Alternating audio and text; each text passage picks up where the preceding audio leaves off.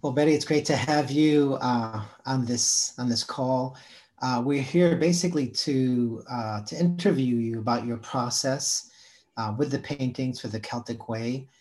Um, it's been beautiful uh, for me. I think particularly it's been a blessing to enter each walk, each audio walk, uh, having your your painting to reflect on, and it's just mm-hmm. been it's felt seamless for me to be able to reflect on your your paintings, uh, the questions you give, and then go right into the the, the walking portion of it. So I've been uh, I've been impressed with how seamless it's been hmm. actually. Oh, I'm glad. So, yeah, yeah. So we wanted to get a little bit into some of the process that you went through and kind of coming up with the paintings and how everything worked together. So I have some questions uh, for you. The first one is um, basically, can you tell us a little bit more about your own creative process and uh, how you approached, uh, particularly this work with the Celtic Way? Uh, what, what was your process in, in going into this? Yeah, well, it's great to be here. Thanks for for having me. And yeah, some of my process, you know, it looks a little bit different with each work, but with this particular work, what was really interesting is is kind of the story behind it is that I actually had started working on a series for uh, the vine in John 15. So this painting didn't originally start of the Celtic Way paintings. I had these square, you know, the small, smaller panels uh, were originally branches of the vine, kind of going around this square in the seasonal rhythms of the vine. And I had been interviewing this vine dresser and learning about how uh, how the vine grows and progresses in the different seasons. And so I had like planned it all out and had even gotten to the point where the you know the branches were in there. I had already done the center panel of the vine and had been um, also even using gold leaf. So all of those gold leaf circles were in there and uh, we i got to this phase that i call the ugly phase which most artists get to where it your piece gets stuck and it looks ugly and you want to throw it away or throw it against the wall and i had kind of gotten to that place with this painting and what i love about the creative process is often I will get to that place and I'll have to set this piece aside for a little while and then God will resurrect it somehow. Like there will be an idea that comes or a new direction. And, and at, at that point, I really had to surrender like, God, I don't, I don't, and I, I remember praying like, what do you want this piece to be and and every artist kind of has to hold that open yeah. to allow the piece to become what it wants to become it kind of often has a life of its own and it was just shortly after that that as i was on the celtic way planning team uh, bethany and sarah came up with the idea of having eight walks and having kind of the center thematic image be the, the the celtic tree the tree of life. And it was crazy because the the vine in the middle was already starting to look like a tree.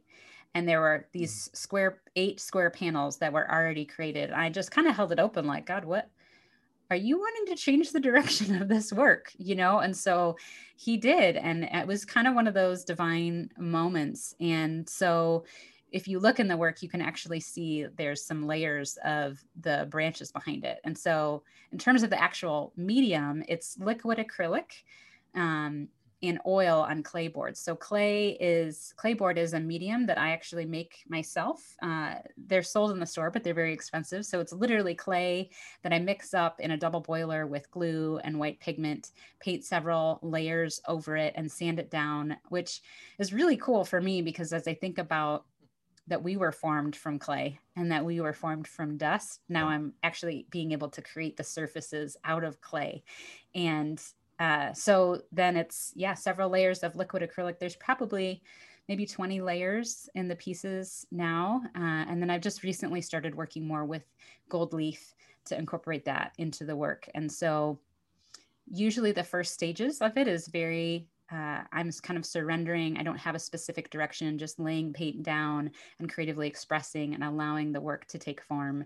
And then over time, you know, as I obviously the direction changed, we started doing more study around all of these saints and began kind of asking the question okay what is what is it in this story that god want, wants to communicate almost as a spiritual parable for our lives and how can i put their story into a painting in a way that the viewer themselves can connect in a in a in a almost a parabolic way with the story of the mm-hmm. saint and so thinking about it that way so uh, yeah you mentioned the golden leaf which i think is beautiful for your painting because i remember the first painting i saw even before we started um, i just started you know i started weeping mm-hmm. I, I'm, I, I cry easily when i encounter the lord but it felt instantly uh, the golden leaf just did something for me in terms mm. of um, representing, I don't know, the Holy Spirit or the presence of God. And so I was wondering, can you share a little bit more about this whole theme uh, with the golden leaf? Yeah. So gold leaf, you know, as many people will recognize, has been used, you know, for centuries uh, in a lot of different ways. And in every culture, gold is is representing kind of what is most precious to us. And it's mm-hmm. also in my mind representing holiness because gold is refined and it is purified. And similarly because it is reflective uh, it reflects the light and i think in many ways conveys the light of god and the presence of god. And in each of the paintings of the saints i was just kind of asking the question you know if the holy spirit were to be embodied into this piece, what would the Holy Spirit be doing? And how would it be moving in in and among the the scene and in the characters in the stories? And so that's how I kind of depicted it. And you know, you could probably see that the the the the rhythm for many of them are very circular and cyclical yeah, and right. and in so many ways the celtic way is that journey of wandering in the in in a spiral way in a circular way and especially even with all of the paintings going around the tree of life in this sort of seasonal rhythm. So the sun is gold leaf in each of the paintings. And so the sun actually begins before dawn so that's not pictured in the in the root one in the story of patrick and then gradually goes down through the roots. It's still kind of dark starting to come mm. to light. And then as you get into the branches it's becoming more you know daytime and then setting in the story of columba um, just kind of representing the cyclical circular uh, rhythm of the seasons and of the spiritual journey. Now i forgot to mention that you are the assistant director of spiritual formation uh, you work with Carolyn Carney, mm-hmm. uh, who I believe is the director. And so I'm just wondering, just the intersection for you in terms of the intersection of art and spiritual formation. Uh, so how how do those come together for you? Yeah, well, when I think about spiritual formation, I think about who we are becoming. That's what spiritual mm-hmm. formation mm-hmm. is about, and in so many ways, I see so many uh, layers of overlap between the creative process and between spiritual formation. Because, first of all, I can tell that when I am creating, that God is making me that as i am making something god is making me into something because in the creative process itself you know you're you're required to surrender to the direction of what God wants you to do. You have to kind of trust your intuition and trust uh, mm. the Spirit's leading.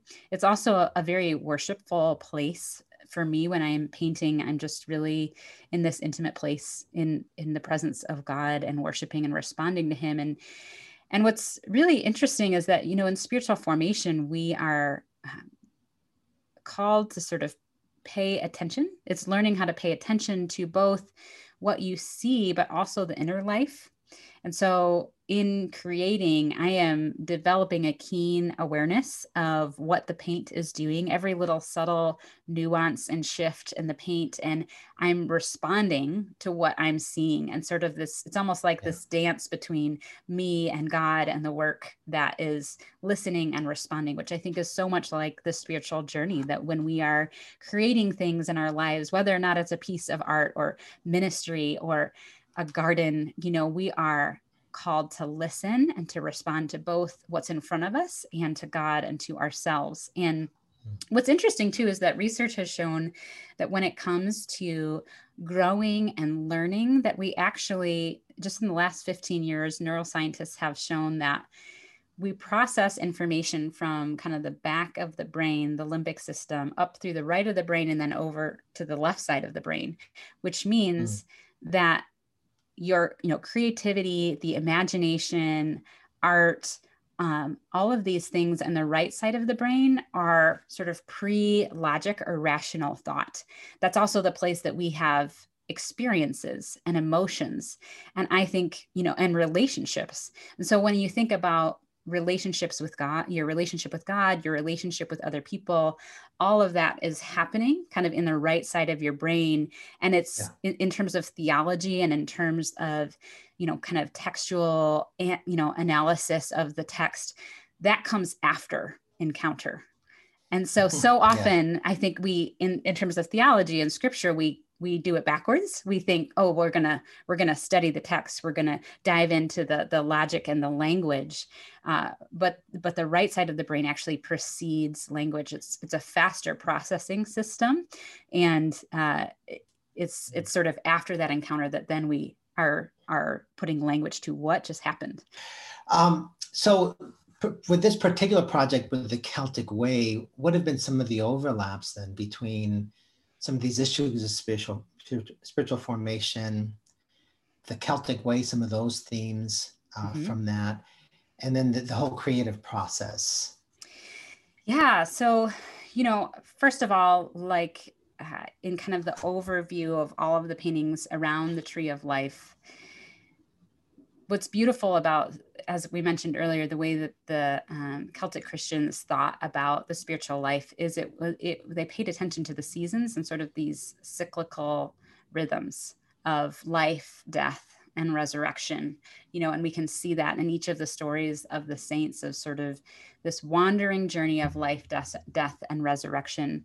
And obviously in our spiritual lives that we our lives are not linear. It's not we're going to start here from point a and go to point b you know but it's where are we in our lives continually journeying around this seasonal rhythm that there are seasons in our life that it feels more like winter and dormancy as many of us have felt in this pandemic yes, you know that true. we're just sort of like underground trying to hunker down but um, that god births new things and that uh, you know he brings death he brings resurrection out of death and that we are always in this process and similarly anytime i create a work you know it, it often starts as a kind of bursting forth of of spring and there's life and there's new ideas they you know things like that coming out. And then like i said when you get to the ugly phase there's a part in the work where you have to to surrender and, and let the work die to die to become what it is meant to be and that over time god will eventually give kind of a new burst of life similarly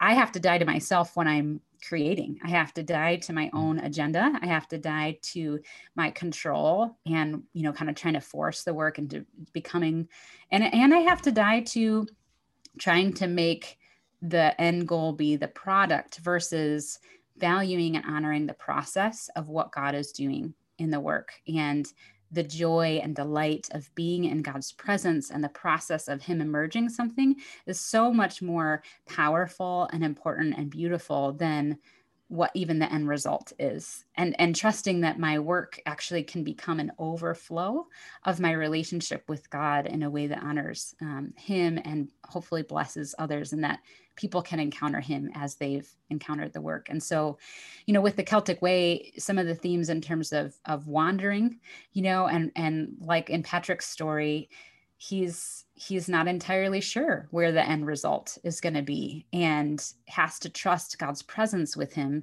in the moment. And that is so the case in the spiritual life and it is so the case in the creative life that we have to be attuned to God's presence even when everything feels like it's shaking around us and we don't know where we're going trusting God's presence to lead us step by step. And you know too even in uh, root 2 with kind of the the contrast of light and darkness and these powers of darkness in empire and seeing that when we are artists pay very close attention to light and dark in the work and these contrasts and how how is light conveying god's presence? And light is a is an image and a metaphor that artists use for revelation. And so in each of these pieces yeah. and particularly root root two is asking what is being revealed here about who God is and the power of his resurrection through Patrick's story? And how can I as an artist show that in terms of the contrast between light and dark? And so you have this bright, bright burst of fire. And then you mm. have the bright sun coming up, representing, you know, the resurrection sun and the hope of Christ. And so, yeah, there's just tons of yeah. things like that. And each of the paintings, um, that is just so fascinating. I mean, and you know, branch one as well in terms of surrender. You know, Brendan is setting out to sea surrendering to where God is going to lead him as we yeah. are called to do in the spiritual life and in the creative life too. When we are when I'm creating, I'm having to surrender like to the chaos of the creative process. And that mm. uh, just as we learned in, in root one, you know, that that creation emerges from this chaotic place that in the studio I make a complete mess and I get paint yeah, all over my face, you know, and it is not like a clear cut process, but um, trusting that as I enter that chaotic space of creating where there's it's nonlinear and it's not making a lot of sense and surrendering to where it's going, that God can birth new creation out of it. Hmm. Yeah, yeah. Were you in the in the whole process? were you surprised at how it was evolving, how it was, what it was becoming? You know, I'm sure you entered in thinking, well, I expect to do this and get these done. But was there a moment where you felt maybe even the presence of God as things were coming together uh, for you? Yeah, absolutely. I mean, I have these epiphanies all the time, you know, when I'm creating. And some yeah. of the pieces, you know, it's interesting that I, some of the pieces I w- will struggle through a little bit, you know, for in particular, um, Bridget's story and branch four, it was kind of a battle to figure out what is this piece going to be and mm-hmm. how is this yeah. needing to be conveyed. Sure. And sure. what was fun for me too was to see that in all of the layers of the painting, you know, that God was revealing different things in each layer. And so mm I mean, yeah. similar in our spiritual lives, we have so many layers in our story between our spiritual roots, our ancestral roots, the places that we live, the stories that we have, and how when I'm looking at these pieces, I'm seeing the history unfold, you know, and mm. that I can see, yeah. oh, wow, there's some of that branch from the very beginning of me doing the vine that's hanging out there in the back and sensing God say, like, I want you to leave that there you know, because that's mm-hmm. going to reveal something about that each of these saints are like branches you know that are declaring the glory of god you know? And so there and seeing even in the abstract pieces of it in the background you know sort of laying some clouds and sky on but that interacting with the vine behind it or uh, beginning to ask the question you know like what posture do this does this saint should this saint be having right now? And how how can i position them in the scene do they need to be farther away so like you know in branch uh, three with Patrick kind of wandering from Croagh Patrick when he's coming down the mountain. Yeah, you know, like right. it's trying to get the sense of this big, wide expanse of something beyond him that he is sort of almost lost in this wilderness. And how can that evoke that in the viewer you know and so mm. yeah like it, what's interesting too is you you know if you were to look over my shoulder watching me paint throughout the process, you would see me put paint on and take paint off and put paint on and take paint off. And it's a lot of experimentation of like, I think I'm going to yeah. add some rocks here. No, I think I need to take them away. I'm going to add more. No, I'm going to take them away. Uh, and it's sort of this give and take till eventually, you know, it emerges into what it's it's supposed to be and where I can say like, okay, yeah, this is where it's going to go. So. Yeah, amen. Uh, one of the things for me in Root uh, One uh, in my narration, I share about you know Saint Patrick and the impact he had, particularly for me as a as a Puerto Rican American, and some of these issues of uh, feeling colonized mm-hmm. and issues mm-hmm. of identity in my own life. And so, uh, Patrick, his journey was really important for me. I'm wondering for you, as you've worked uh, with the paintings and some of the Celtic saints, has there been any one particular story or one particular saint that's really um, spoken to you i hmm. guess mm. yeah well definitely saint bridget and i think that's probably part of the reason that her painting was so hard for me to create because it was so personal for me Uh, so, you know, as a woman in ministry, to hear that she was ordained by a Holy Spirit led accident is just so encouraging. Yes. you know, that. yeah, and that it that it's something that uh, you know God saw her, and so when I painted her, and you can see kind of the gold coming down from the sun upon her, I wanted to portray the image that it was God who ordained her. You know, that it was God who placed her in that in that specific call and in her identity and that her her vocational calling emerged out of out of that out of that place of belovedness in god. And so i definitely related to that you know as somebody who is an artist too of like i mean i'm there aren't too many artist ministry leaders, you know, and so just trying to yeah. figure out what does this look like. And I'm sure Brett, you know, Bridget didn't have she didn't have a precedent set before her of how do mm-hmm. you be a female bishop. You know, she sort of had to set her own yeah. course and trust right. in God. And as well as, you know, when I think about the story of her laying down her cloak and mm. creating a space of hospitality you know, when a lot of the shootings had happened of our Asian American brothers and sisters and of um, shootings in the Black community, that was really when I was diving into that part of the work. And so painting that space was really intercession because I was painting in people that I know and love into her cloak. And while I'm painting, I'm interceding, I'm lamenting. And my desire is that, like Bridget's cloak that my paintings could become a holding place of hospitality to all different kinds of people. That when people look at my work, that they see themselves and that they see that they are welcome and beloved and that they can bring their grief and their trauma and uh, their pain into the work and find home and find belonging in it and and that was just a really personal piece for me as well as i was praying and interceding and trying to figure out like how can I create spaces of hospitality like Bridget did, even through mm. the creative process and even through, you know, both the act of creating, but also the work itself.